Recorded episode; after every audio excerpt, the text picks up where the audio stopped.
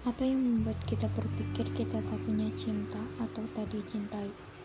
Apa karena masing-masing kita terlalu sibuk mencari hingga lupa menyadari bahwa kita memilikinya?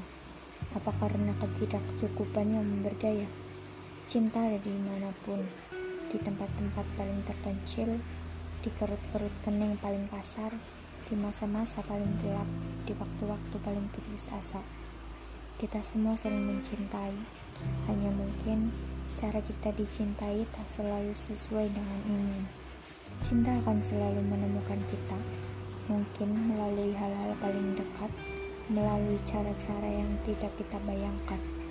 Dari kehadiran-kehadiran yang setia, dari telinga-telinga yang rela mendengar, dari diam-diam yang memendam, dari khawatir dan marah yang akhirnya tumpah, dari cemburu-cemburu yang disembunyikan, dari kebetulan-kebetulan yang mengejutkan. Kita dicintai oleh apa pun yang ada di dunia ini, karena langit selalu di sana menaungi kita, udara selalu di sana untuk kita hirup, harapan selalu di sana untuk kita percaya.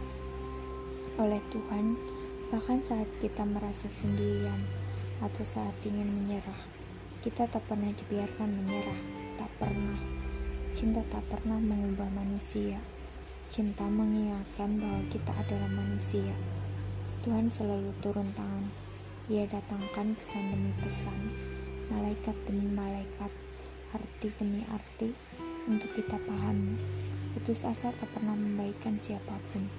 Tak pernah.